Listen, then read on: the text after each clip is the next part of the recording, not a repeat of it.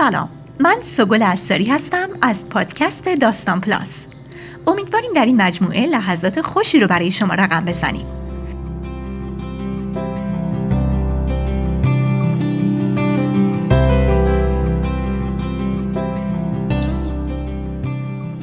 داستان کاناپه مخمل نام داستان کوتاهی است به قلم کریستوف پلک و ترجمه ماندانا جعفریان.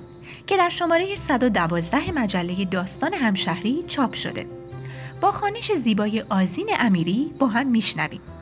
علی رزاقی بهار تهیه کننده این برنامه و مدیر تولید اون آینور فاروقی. با ما همراه باشید. کاناپه مخمل نوشته کریستوف پلک ترجمه ماندانا جعفریان بابا یهویی با تعجب فریاد کشید ببین مردم چه چیزایی رو دور میندازن. یه کاناپه مخمل سبز رنگ بود. گوشه خیابون. همونجا که همسایه ها هر از گاهی سندلی های اوراق و توشک های نم کشیدشون رو میذاشتن. وایسادیم. چنان خیره محو تماشا شدیم که انگار مال موجودات عجیب و غریب خارجی بود. واقعا مزهک بود. خارجی خود ما بودیم. در حالی که اون کاناپه رو اگر توی کافه جدید سر خیابون گذاشته بودن همون کافه که هر روز از جلوش رد می شدیم اما هیچ وقت توش نمی رفتیم با همه چیز جور بود و به هیچ وجه نامناسب و نابجا نمی نمود. اما مامان بابای من هیچ کدوم متوجه این نکته نبودن. کاناپه باید همین چند ساعت پیش اونجا پیدا شده باشه چون اثری از برگهای پاییزی که کف خیابون ریخته بود روش نبود. ما داشتیم می‌رفتیم سوپرمارکت که شیشه نوشابه خالی رو برگردونیم و پولش رو پس بگیریم. هر کدوممون یه جعبه بطری خالی دستمون بود. روکش مخملی کاناپه همرنگ نوشیدنی هایی بود که توی نقاشی های قدیمی فرانسوی توی گیلاسای کوچیک سرو می‌شد. صرف حضور کاناپه توی اون گوشه از خیابون اونجا رو شبیه صحنه های تاج هم کرده بود. برادر کوچیکترم رضا از ذوق وجود غیرمنتظره کاناپه تو خیابون فریاد شادی کشان خودش رو روی اون انداخت. کاناپه به نرمی رضا رو در بر گرفت. بدون هیچ سر و صدایی. تر و تمیز به نظر می رسید. هیچ لکه آشکاری نداشت. فقط آثار خفیف سایدگی در اثر تماس آرنج روی دسته هاش بود. بابا را افتاد. داشت سرش رو به نشانه تأسف تکون می‌داد. تأسف از اونچه که می‌دونستیم از نظر بابا اسرافگرایی غربیه. خریدن و دور ریختن صرفا به قصد خرید بیشتر. اما فریادهای شادمانی رضا باعث شد بابا برگرده و پشت سرش رو نگاه کنه. اونم به چشم خریدار کاناپه. همونطور که کشاورز گاو همسایش رو برانداز می‌کنه. بالاخره با شک و تردید چند قدم به عقب برگشت و خودشم البته بسیار محتاطتر از برادرم رضا سر دیگه کاناپه نشست. ما از خوشحالی جیغ کشیدیم. اون روز صبح بینظیری بود. بابا هرگز اهل خطر کردن نبود. در واقع در تمام طول زندگیش دقیقا فقط دو بار خطر کرده بود. بار اول ترک کشورش به همراه مامان بود که هر دو اواخر دهه 20 زندگیشون بودن. تازه دانشگاهشون تموم شده بود. بچه نوزاد داشتن و هیچ هدف و برنامه مشخصی برای آینده نداشتن جز اینکه می‌خواستن از تبعیض و نابسامانی قطعی که دامنگیرشون شده بود فرار کنن. رضا بعد از تمام این ماجراها به دنیا اومده بود و شهروند بومی کانادا محسوب می‌شد. مهاجرای ایرانی اون نسل مطابق پاسپورتشون همه از دم یا مهندس بودن یا دندون پزشک که بابا جز گروه اول بود. اون مادرش زبان مادریش و سرزمین درختان آلبالوی رو که هیچ جای دیگه دنیا رویش نمی‌کنه ترک کرده بود. دومین و آخرین مخاطره بابا آوردن اون کاناپه سبز مخمل به خونه بود. به همون آپارتمان اجاره‌ای کوچیک طبقه سوم که تمام سعیش رو کرد تا رأی بابا رو بزنه. سه نفری تقریبا داشتیم باهاش کشتی می‌گرفتیم تا از پله های فلزی خونه ببریمش بالا. بابا برای تشویق ما گفت وزن زیاد کاناپه گواه خوش ساخت بودن بابا و همینطور مرغوبیتش. هرچند نیازی به تشویق بابا نبود. از نظر من بردن اون کاناپه به خونه بهترین و مهمترین کاری بود که بابا در تمام طول عمرش انجام داده بود. تا پیش از اون روز هرگز گمان نمی کردم بابا توانایی چنین تصمیم گیری های آنی و هیجانی رو داشته باشه. حتی تا همین الان. همین تصمیمش به آوردن کاناپه باعث شده بود تا من تصور اینکه اون زمانی وقتی تقریبا دو دهه جوونتر از سن و سال اون روزش بود تونسته باشه دست زن جوون و بچه خردسالش رو بگیره و کشور عزیزش رو ترک بکنه آسونتر می‌کرد. توی همون حالی که با زور و زحمت از پله ها میکشیدیمش بالا من داشتم با خودم فکر و خیال می‌کردم که یه چنین کاناپه مخملی شیکی چطوری زندگی ما رو متحول می‌کنه. بعد با خودم فکر می‌کردم که قدرت جذب نیروی گرانشش اونقدر زیاده که ما ناچاریم خودمون رو با سبک اون هماهنگ کنیم. فکر می‌کردم موسیقی که موقعی نشستن روی اون کاناپه گوش میدم با موسیقی که قبلا گوش می‌کردم که تماما موسیقی سنتی و سازهای زهی ایرانی بود متفاوت خواهد بود. کتابهایی هم که روی اون کاناپه خواهم خوند قطعا متفاوت خواهد بود. از اون کتابهایی خواهد بود که همون نویسندههایی نوشتن که دختره کلاس دهم وقتی بیرون مدرسه سیگار پک می‌زنن دربارشون بحث می‌کنن. نویسندهایی که من هیچی ازشون نمی‌دونستم اما خیلی دلم می‌خواست بدونم. دوستامو به خونه دعوت کنم تا روی کاناپه بشینن اصلا کاناپه رو ببینن. بعد جلوی اونا وانمود کنم که این کاناپه باستاب طبیعی شور و هیجان زندگی خانوادگی ماست. نه چیزی که دست تصادف در زبال دونی سر رامون گذاشته باشه. توی این فکر بودم که چطور باید لباس بپوشم که با کاناپه حسابی جور بیاد. اصلا شاید یه دست لباس جدید لازم داشتم. کاناپه مخمل شروع زندگی تازه و کاملا متفاوت رو نوید می‌داد که زندگی محصور کننده و افسونگر غربی بود. مامان از بالای پله ها سرمون داد کشید. البته حقم داشت. حال و پذیرایی کوچک خونه ما جایی برای اون کاناپه نداشت. بابا برای آروم کردن مامان کاناپه رو چسترفیلد نامید که اسم انگلیسی دهم پر کنتری باشه. اما فایده ای نداشت. مامان از اون بالا می‌گفت خدا می‌دونه قبلا کی رو این کاناپه خوابیده و نشسته. بعدش گفت یا حتی اصلا بدتر از اون. بعد نگاه معناداری به بابا انداخت. آپارتمان طبقه سوم هم در برابر ورود مخمل سبز مقاومت کرد. مثل بدنی که عضو پیوندی که از جنس خودش نباشه رو پس می‌زنه. گوشه های در ورودی آپارتمان کارو غیر ممکن می‌کرد. کاناپه وسط در گیر کرده بود. به پشت چرخیده و دل و رودش بیرون ریخته بود. فنرای زشت سیاه چرک و چرب و پر از قبار ما رو مات و متعیر کرده بود. وقتی با زیبایی و وقار زیر آفتاب کنج خیابون نشسته بود کی فکرشو می‌کرد که این اسکلت چوبی لک و پیستار و فنرای درهم و کج و معوجش داخلش باشه. من و رضا توی آپارتمان حبس شده بودیم و بابا بیرون در آپارتمان مونده بود. در مونده بالای راپله وایستاده بود و کاناپه کله پا شده رو که بین ما گیر کرده بود نگاه می‌کرد. بعدش بابا کاغذ و مداد و متر نواری خواست. بعد روی پله ها نشست. فنرای بیرون زده کاناپه از بالای سرش آویزون بود. با همون جستی که بسیار در اون حالت دیده بودمش دلا شد شکل در رو کشید پله ها رو کشید زاویه ها رو اندازه گیری کرد و تمام حالت های ممکن چرخوندن کاناپه رو محاسبه کرد. بالاخره بعد از چند دقیقه شکست خورده و دمق وایساد و نتیجه رو اعلام کرد. این تو نمیره. امکان نداره. مامان که حسابی خوشحال شده بود و هوا از لای دندوناش تو کشیده شده بود با همون حالتی که برای همه ما آشنا بود علاقش به خید کردن بابا برای مخالفتش با اسباب جدید که غریبه ها روش دراز کشیده بودن یا هزار تا کار بدتر کرده بودن چربید.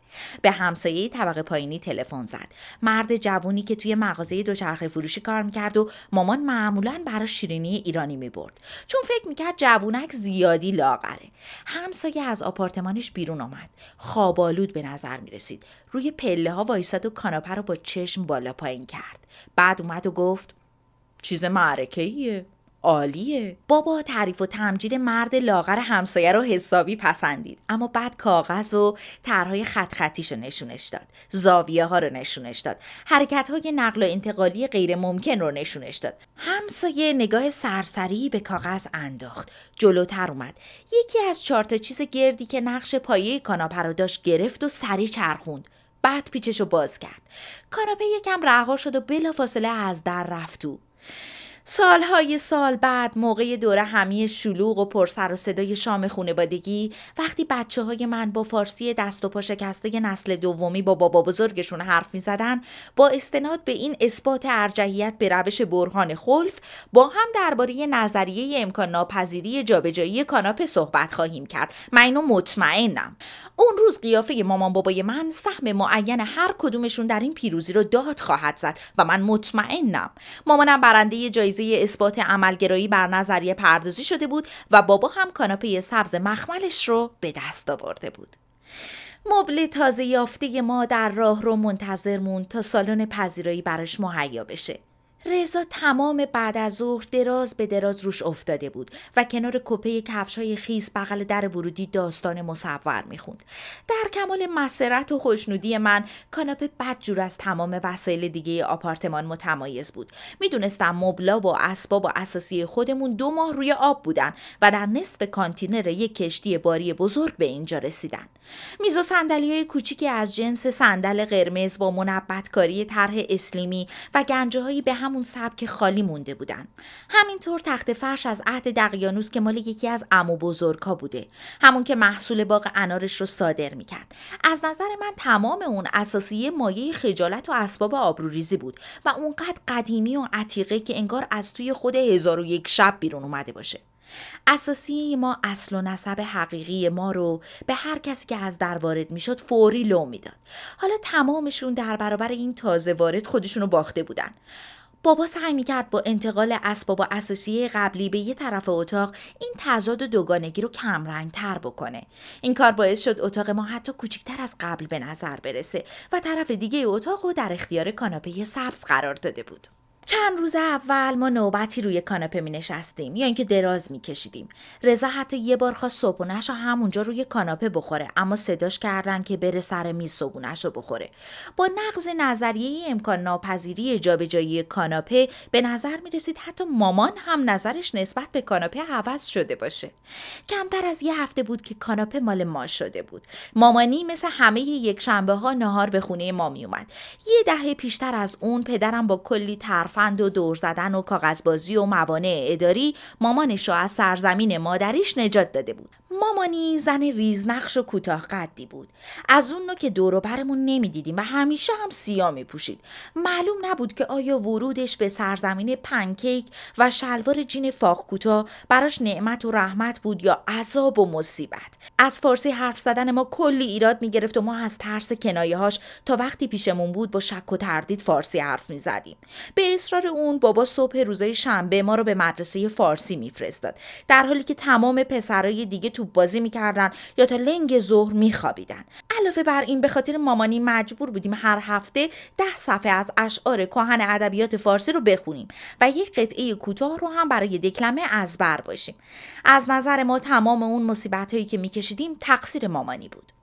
رضا طبق معمول روی کاناپه دراز کشیده بود و کتاب مصورش رو می‌خوند. کاناپه اونقدر دراز بود که پای رضا تا وسط اونم نمی‌رسید. اینو از کجا آوردین؟ مامانی سوال و جوری می‌پرسید که انگار داره از گربه ای که پرنده رو به دندون گرفته استنتاق می‌کنه. بعد بابا سعی کرد که با ملاحظه جواب بده و اوضاع رو آروم بکنه. دوباره از اسم چسترفیلد استفاده کرد. این بار هم توفیلی نداشت. مامانی حرفش رو قطع کرد.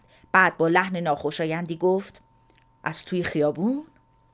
پدرم دفاع کرد. بابا مردم بیخودی همه چیزو دور میندازن دیگه نمیشه که اینطوری. اون روز مامانی قبل از اینکه پاشو از اتاق پذیرایی بیرون بذاره فقط یه چیز دیگه گفت.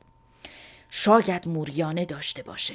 نادیده گرفتن نظر مامان و بابا غیر ممکنه و اونطور که من فهمیدم نادیده گرفتن نظر والدین اهل یک تمدن قدیمی ناشدنیه. رؤیای شاعر یا خبرنگار شدن رفته رفته جاشو به مهندس و دندون پزشک شدن میده.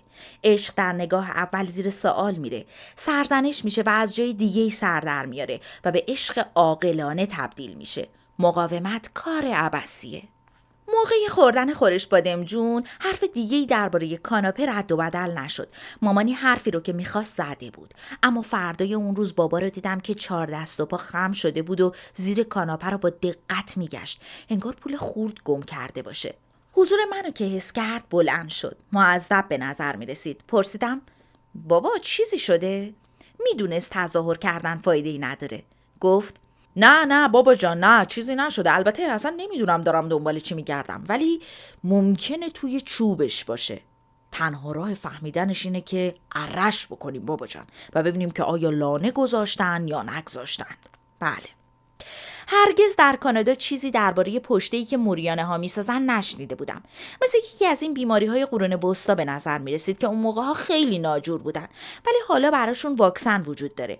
بابا به تنها راهی که بلد بود متوسل شد و حسابی دربارش مطالعه کرد. فکر می‌کنم توی گوگل هم سرچ کرد. حالا دیگه سر میز شام با لحن ماتم زده ای گفت بچه ها باورتون میشه که وزن مجموع موریانه های روی کره زمین پنج برابر وزن تمام آدم های روی کره زمین است؟ می تواند به ارتفاع 9 متر هم برسد تازه موریانه ها حتی توی این پشت هم زندگی نمی کنن. این پشت ها فقط سیستم تهویه های هوای تونل های زیرزمینی اونهاست مثل اینکه ما برای ریهمان آسمان خراش داشته باشیم من من همینطوری مونده بودم که بابا داره چی میگه و بعد بابا ادامه داد. موریانه ها حتی می‌توانند ظرف دو هفته کل یک خانه را ویران کنند و وقتی بیایند تو دیگر نمی‌شود بروند بیرون. حتی نمی‌شود با آنها جنگید. تنها کاری که می‌شود کرد این است که قید اجاره نامه را بزنی و خانه و زندگی را بگذاری و بروی تازه پول را هم می‌خورند و باید قید پول را هم بزنی. یک جای داستانی خواندم درباره بانکی در تهران که 100 میلیون تومان به خاطر موریانه ها ضرر داده بود چون اسکناس ها و اوراق بهادار توی صندوق خزانه را هم خورده بودند. پایان نقطه. صحبت بابا که تموم شد داشتم با خودم فکر می‌کردم که جای ما امنه.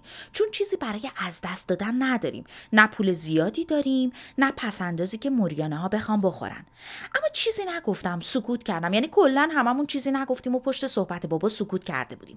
در کل ما خانوادگی خیلی سعی می‌کنیم که به پول ارزش و اهمیتی ندیم. هرچند از حرف زدن دربارش لذت می‌بریم. یکی از بازی های خانوادگی ما محسوب میشه. اونم سر میز شام. خلاصه بحث سر این بود که اگه زمانی برنده لاتاری بشیم با پولش چیکار بکنیم رضا همیشه تجملی ترین رویاها رو داشت. فهرستی از ماشین ها و جت ها و هواپیماهای شخصی و زیردریایی ها حتی. اما بابا همیشه اصرار داشت بگه هیچ چیز زندگیشو عوض نمی‌کنه و نخواهد کرد. شغل دونپایه فعلیش رو که در خور تحصیلات و تجربیات کاریش نبود حفظ می‌کنه و همکارش هم هیچ بویی نمی‌برن. اما خیلی زود حرفایی می‌زد که متناقض نظرات خودش بود و تسلیم خریدای اونچنانی می‌شد. یه پیانوی مبله مجلل برای مبتدیان و یه استخر. کلی به نوع استخر و شکل و اندازه مطلوبش فکر می‌کرد. از نظر بابا داشتن خونه استخردار قایت زندگی غربی بود. البته پروازهه که ما هیچ وقت بلیت لاتاری نمیخریدیم. چون پدرم به طور حرفه‌ای از احتمال برنده شدن به خوبی آگاه بود. اما این مسئله مانع حرف زدن و خیال پردازی ما نمی‌شد. یه بار دیگه اما چه بابا رو گرفتم. دست به سینه توی حال وایساده بود و خیره شده بود به کاناپه. منم رفتم کنارش وایسادم و وقتی متوجه من شد گفت آخه چرا باید یه کسی مبل به این خوبی رو دور بندازه؟ من نمی‌فهمم. اون یک شنبه بارون میبارید. من تمام روز خونه دوستم بودم و غروب برگشتم. وقتی به خیابون خونمون نزدیک شدم از دور دو تا سایه آشنا دیدم که روی سطل زباله گوشه خیابون خم شده بودن. حدود چند متر اون طرفتر از جایی که بار اول کاناپه مخمل سبز رو دیده بودیم. الان دیگه می‌تونستم نصف کاناپه رو هم ببینم که از زباله دونی بیرون افتاده بود. داخلش معلوم بود همون اسکلت چوبی لک و پیستار بابا روی صندلی وایساد. روی کاناپه واژگون شده دلا شد و من صدای هن و هن نفس زدنش رو شنیدم.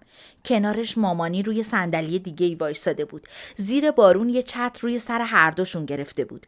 دستش رو دراز کرد و حسابی کشیده بود تا روی سر تنها پسرش رو بپوشونه. پشت هر دو به من بود. بابا خشمگین و دیوانوار کاناپه رو اره می‌کرد.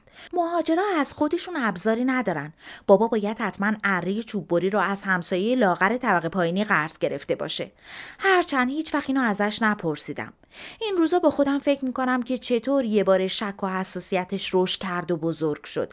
چطور فقط همون یه جمله مامانی در طول تمام هفته در وجودش ریشه دووند. چطور تنها یه نگاه مامانی کافی بود تا توازن قوا رو به هم بزنه. به تغییر نظر ناگهانی بابا فکر می‌کنم.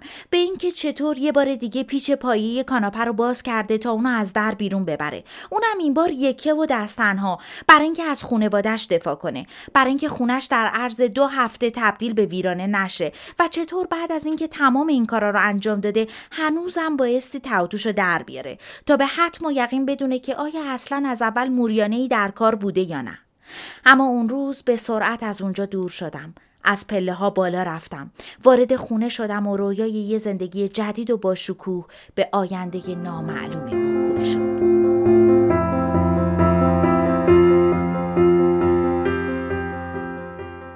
تشکر از گروه مجلات همشهری. شما می‌تونید ما رو در اپلیکیشن شنوتو بشنوید.